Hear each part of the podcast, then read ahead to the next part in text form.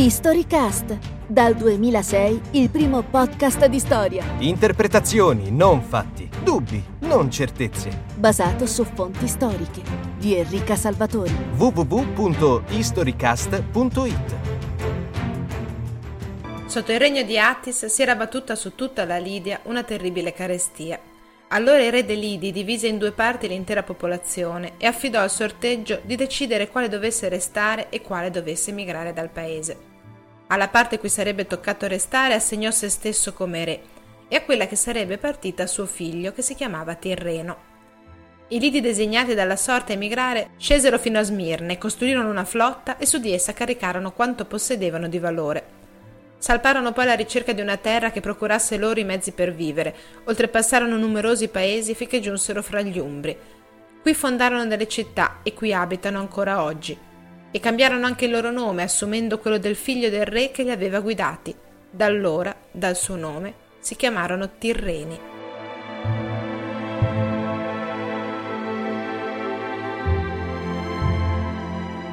Sul brano che avete sentito, scritto da Erodoto cinque secoli prima della nascita di Cristo, si sono accapigliati, e stanno ancora discutendo, decine e decine di studiosi, archeologi, linguisti, storici e da ultimo persino genetisti e zoologi, perché i tirreni di Erodoto sarebbero, in teoria, i nostri etruschi, e il brano, il primo della storia che parla di loro, ne indicherebbe l'origine nella penisola anatolica.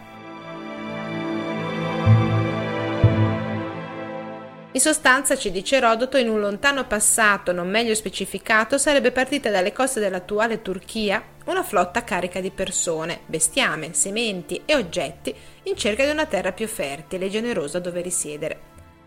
L'avrebbero trovata nell'Italia centrale e qui avrebbero fondato una nuova civiltà, quella che oggi riconosciamo come artefice di vasi e gioielli di squisita fattura, dominatrice del Tirreno, in grado di lavorare al meglio metalli e alabastro, capace di sorridere enigmaticamente alla morte, come fanno da più di 2500 anni gli sposi del sarcofago di Cerveteri, la civiltà etrusca. Ma è proprio vero? Gli etruschi erano in realtà proto-extracomunitari immigrati in cerca di fortuna, vaganti nel mare su barconi miracolosamente non affondati, come purtroppo capita di sovente in questi tempi? Ci piacerebbe molto riuscire a rispondere a questa domanda, lo ammettiamo, ma non ne siamo capaci e inoltre a Historycast interessano più altre questioni. Ad esempio, come si fa a verificare quanto riportato da Erodoto o da altri storici dell'antichità? Come mai centinaia di scavi archeologici non hanno ancora pienamente svelato l'origine degli Etruschi? E perché questo quesito, il mistero etrusco per eccellenza, ci interessa così tanto? Prima di tutto dobbiamo dire che in un'aula di tribunale Erodoto non sarebbe accettato facilmente come testimone attendibile. Certo i punti a suo favore non mancano. Quando Erodoto vive nel V secolo a.C. gli Etruschi esistono ancora e sono ancora relativamente potenti. Inoltre lo storico greco è celebre per la sua apertura mentale e la curiosità con cui guarda verso i popoli non greci e le loro storie. Tuttavia è altrettanto vero che per lui la storia è quella epica degli eroi e degli dei, è il racconto che stupisce e attrae l'attenzione ed è quindi intrisa di miti come altrettanto paurosamente priva di fonti.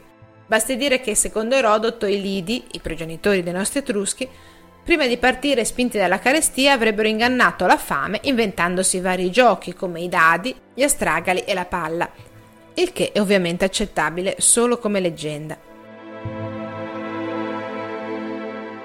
Ci sono poi altri storici antichi che dicono cose completamente diverse. E l'anico di Lesbo, contemporaneo di Erodoto, identifica gli Etruschi col misterioso popolo nomade dei Pelasgi.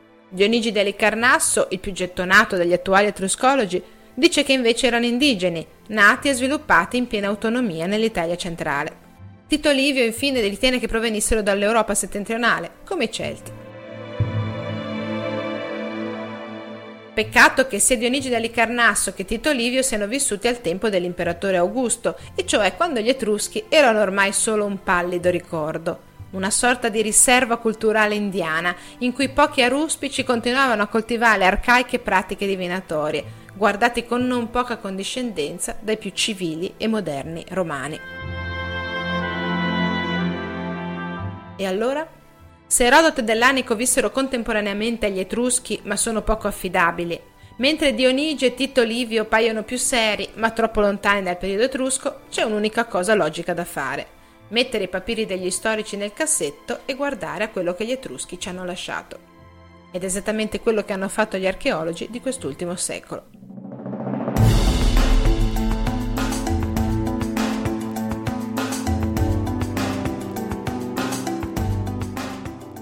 Il problema è che ci hanno lasciato tantissimo e quasi nulla allo stesso tempo. Le tombe di Tarquinio di Vulci, la chimera di Arezzo, i buccheri, gli specchi, i vasi in alabastro sono indubbiamente un patrimonio meraviglioso e incalcolabile che molto ci dice sulla loro civiltà, i miti, la struttura sociale, le usanze, ma che non ce la racconta veramente. Poteva farlo solo la loro letteratura, i testi che parlavano della loro storia e dei loro riti religiosi, ma tutto è andato perduto. Per conoscere gli Etruschi dobbiamo allora fatalmente affidarci quasi soltanto ad oggetti, vasi, case, statue, che sono un po' come gli aruspici, narratori ermetici, molto difficili da interpretare. Infatti, se per le fonti storiche le interpretazioni sono tante quante sono le teste degli storici, per i reperti archeologici le cose diventano, se possibile, ancora più complicate.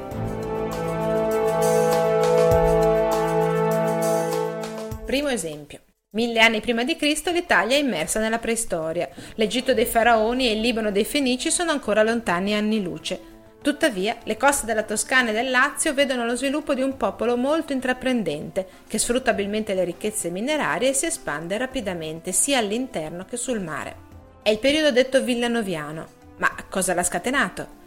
L'arrivo di una popolazione dal mare o lo spontaneo organizzarsi delle popolazioni indigene su un territorio particolarmente felice dal punto di vista della posizione geografica e delle materie prime? Secondo esempio, il periodo della grande fioritura e rigoglio della civiltà etrusca è individuato tra la fine dell'VIII e l'inizio del VI secolo a.C.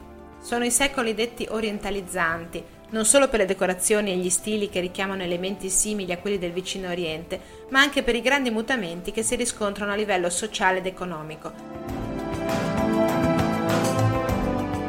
Si afferma infatti una classe principesca, che ama circondarsi di oggetti di lusso provenienti da tutto il Mediterraneo che si fa seppellire in grandi tumuli funerari dove accanto alla tomba si depongono vasi egizi, argenti fenici e ceramiche cipriote.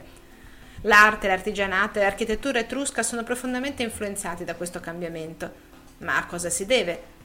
Ai contatti e gli scambi che gli etruschi stessi favorivano, dominando una buona parte del Tirreno e del Mediterraneo, o a popolazioni arrivate dal mare e inseritesi nel contesto dell'Italia centrale. Buona parte degli archeologi italiani da diversi anni sostiene che sia nel periodo villanoviano che in quello orientalizzante non ci furono apporti esterni consistenti. Noi sappiamo oggi, scrive l'etruscologo Massimo Pallottino, che le origini etrusche non possono essere immaginate come un'immigrazione e colonizzazione dall'esterno, ma vanno intese piuttosto nel senso di un processo formativo, nel quale possono aver avuto la loro parte anche fattori esterni, ma comunque ricondotti indietro nel tempo a eventi della preistoria.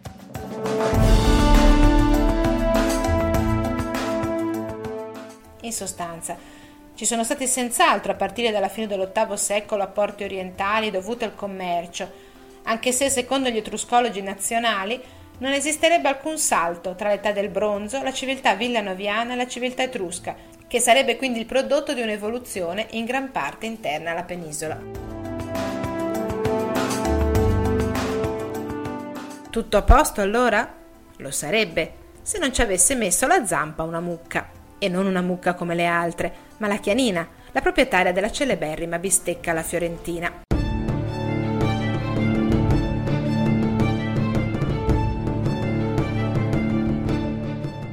Qualche anno fa, infatti, un team di genetisti e di zoologi dell'Università Cattolica di Piacenza ha analizzato il corredo genetico della chianina e ha scoperto che questa mucca sarebbe arrivata nell'odierna Toscana dalle coste dell'Anatolia. In sostanza, confrontando i geni delle mucche italiane, i ricercatori dell'Università di Piacenza hanno scoperto che il DNA della chianina si differenzia da quello degli altri bovini arrivati in Europa dall'Asia minore per via terrestre. Le sue antenate sarebbero infatti arrivate in Italia via mare e dato che i geni indagati si ereditano per via materna, si può affermare che vennero imbarcate sulle navi molte femmine, mucche immigrate al fine di colonizzare.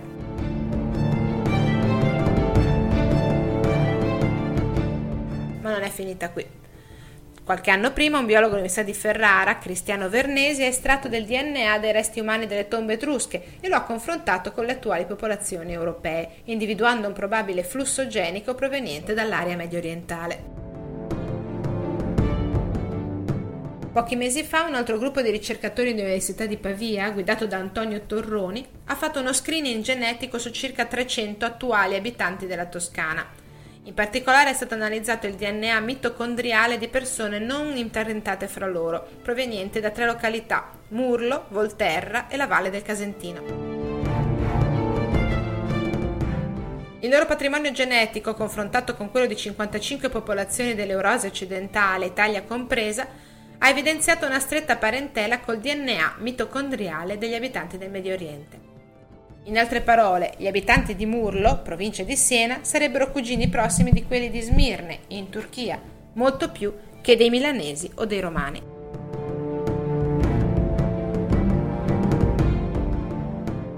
E allora? Allora si dovrà per forza aprire una stagione di dibattiti, perché pur non abituati a farlo, archeologi e genetisti dovranno parlarsi. In un tempo non determinato e non certo determinabile solo grazie all'analisi sui geni, una popolazione è partita dall'Anatolia e si è stanziata nell'Italia centrale, portandosi dietro il necessario per colonizzare una nuova terra. Su questo ormai i dubbi sono pochi, ma da qui a dar ragione a Erodoto il passo non è breve né facile. Si è trattato di un apporto etnico e culturale che ha veramente cambiato la storia delle popolazioni che già vivevano sulle coste della Toscana? E come? E quando? È a questa immigrazione, ad esempio, che si deve uno dei tratti identificativi della civiltà etrusca, ossia la lingua.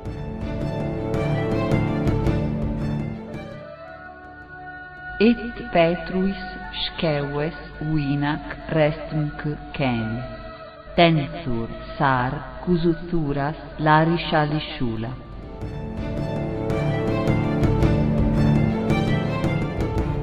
Quello che avete sentito è la recitazione di quanto si legge all'inizio della celebre Tavola di Cortona, una lastra a bronzo etrusca rinvenuta nel 1992 che contiene un'iscrizione di 40 righe, una delle più lunghe rimaste fino a noi.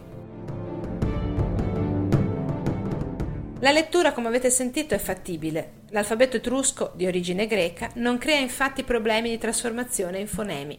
Tutt'altra cosa invece la comprensione del testo, quello appena udito si tradurrebbe, secondo alcuni studiosi, in questo modo. Così, da parte di Petrusheva si è stabilito 10 tentur dei Cusu di Laris. Capito qualcosa? Poco, certo. Che un tale Petrushevas ha deciso di dare 10 tentur. Cosa siano i tentur però sfugge, così come chi siano i Cusu di Laris.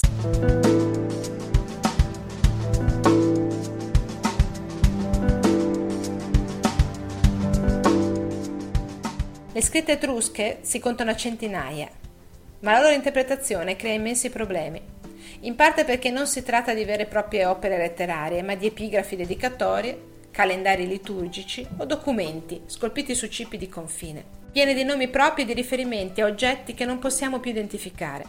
Ad esempio, nel Liber Linteus di Zagabria, un'iscrizione riportata sulle bende di una mummia di donna di origine etrusca, si trovano più di 500 differenti vocaboli, Pur essendo ormai quasi tutti perfettamente leggibili e pronunziabili, solamente di una ventina è stato finora decifrato in maniera certa il relativo significato, mentre per tutti gli altri esiste ancora il problema della decifrazione. Davanti a questi testi siamo come se un uomo del Rinascimento si trovasse in mano una guida software dei nostri giorni. Sarebbe in grado di leggerla, ma tre quarti delle parole gli risulterebbero incomprensibili.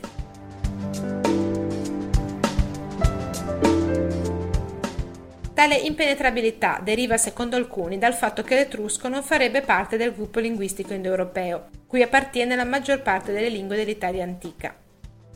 Questo non consentirebbe agli studiosi di comparare i vocaboli etruschi con ad esempio quelli greci o latini.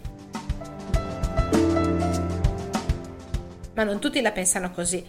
Su questa dubbia appartenenza al gruppo indoeuropeo si sono versati fiumi di inchiostro che scorrono ancora impetuosi ad esempio Massimo Pittau, esperto della lingua sarda, ritiene che ci siano parentele evidenti tra l'etrusco e il sardo e che sia possibile comunque cercare di decifrare le iscrizioni etrusche cercando assonanze e derivazioni nelle altre lingue indoeuropee. Secondo lui, l'inizio della tavola di Cortona si leggerebbe così.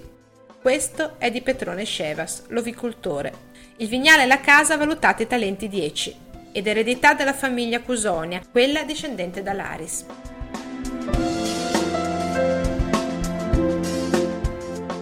Si capisce indubbiamente molto di più, ma sarà vero?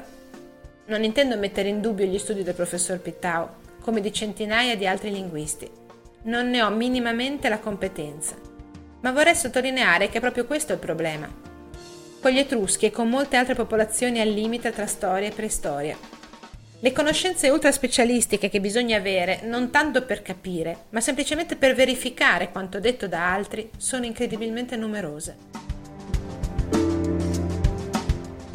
Anche il mestiere di storico ha le sue specializzazioni e i suoi tecnicismi, molti di più di quelli che comunemente si creda.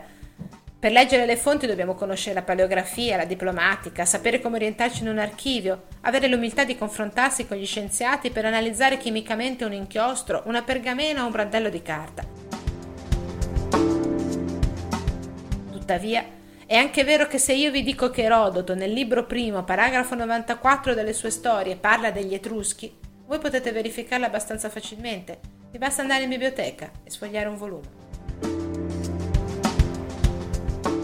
Non potete fare altrettanto con gli Etruschi. Non potete controbattere le opinioni di un esperto di lingue antiche se non avete una corposa preparazione linguistica alle spalle. Vi riesce impossibile verificare le affermazioni di un archeologo se non conoscete alla perfezione le sequenze delle forme dei bucheri etruschi dalla loro comparsa fino al disuso. Così come dovete prendere per buone le affermazioni dei genetisti sulle origini della chianina, perché per comprenderle davvero avreste bisogno di una laurea in biologia molecolare o in biochimica.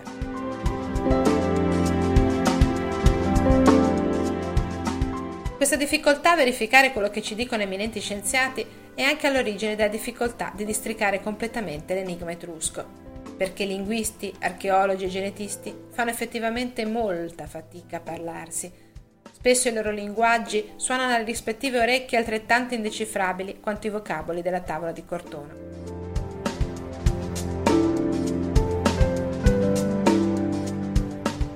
Ci rimane un'ultima questione da esplorare. Come mai siamo così affascinati dal mistero etrusco? Perché parlando di questo popolo la nostra curiosità si indirizza quasi sempre solo verso le origini? La domanda sembra sciocca, ma non lo è. Perché l'Italia della tarda età del bronzo ospita numerosi popoli di cui sappiamo pochissimo e che sono quindi molto più misteriosi degli Etruschi. Ausoni, Enotri, gli Apigi, Falischi, Umbri, solo per dirne qualcuno. Degli Etruschi invece sappiamo comunque molto di più c'è nota la loro dominazione marittima sul Tirreno e gran parte del Mediterraneo occidentale. Moltissimi loro reperti sono stati recuperati e studiati lungo le coste di Spagna e Francia. Si conoscono le loro influenze sui popoli nordici, tanto che la scrittura etrusca è stata presa a modello da quella celtica delle rune. Ben conosciuto è infine anche il loro mondo religioso, fondato su rivelazioni e sulla disciplina, un insieme di norme che regola il rapporto tra gli dei e gli uomini. E allora perché rivestirli di quest'aura di mistero? Una parte della risposta risiede nella nostra storia e una parte forse anche nella nostra testa. Il mito etrusco nasce tra 5 e 600, anche come reazione all'eccessiva attenzione data dagli intellettuali alle grandi civiltà classiche greca e latina.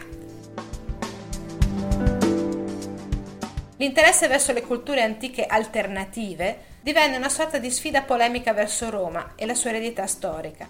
Tra le varie popolazioni dell'Italia protostorica, gli Etruschi mostravano poi un enorme vantaggio. I loro resti archeologici erano di qualità estremamente elevata, di una bellezza che cozzava sonoramente con il silenzio pressoché assoluto delle fonti. Avevano lasciato tesori, ma non memoria, e questo scatenò la curiosità di molti.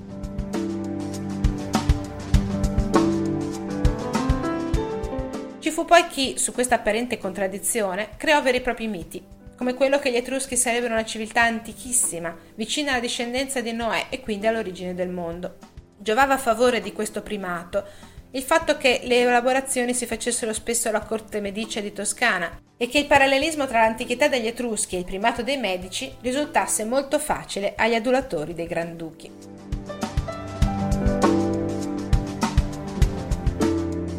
In seguito giocò un ruolo non piccolo la sfida alla decifrazione della lingua, una sorta di gara intellettuale globale, e poi il diffondersi di una moda etruschizzante nell'Europa del Settecento, legata anche all'idea illuminista che le popolazioni primitive fossero più vicine alla natura razionale dell'uomo. Così la Dodecapoli etrusca, la federazione delle dodici città, divenne un modello di equilibrio e saggezza rispetto al violento imperialismo di Roma.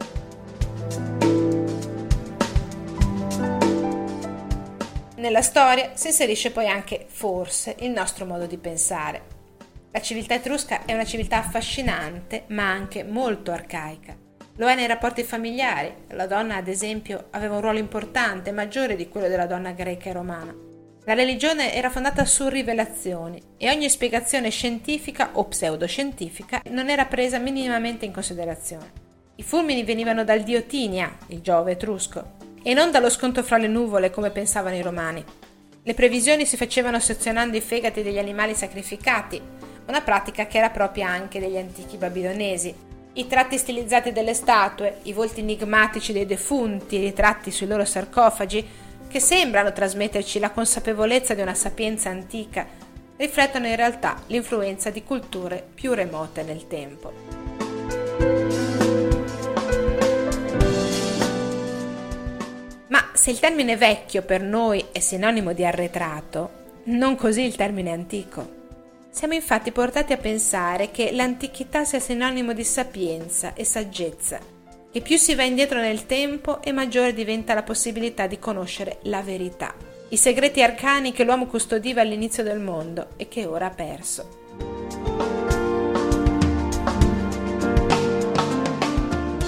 Le pitture etrusche, bellissime ma silenziose, enigmatiche ma espressive, hanno su di noi il medesimo effetto dei bassorilievi egizi, l'impressione del tutto irrazionale che loro sapessero quello che noi non sappiamo più, che dietro a quegli sguardi si nasconda una rivelazione che finalmente ci renderebbe consapevoli, liberi e potenti. Avete ascoltato un episodio di Storycast? www.historycast.it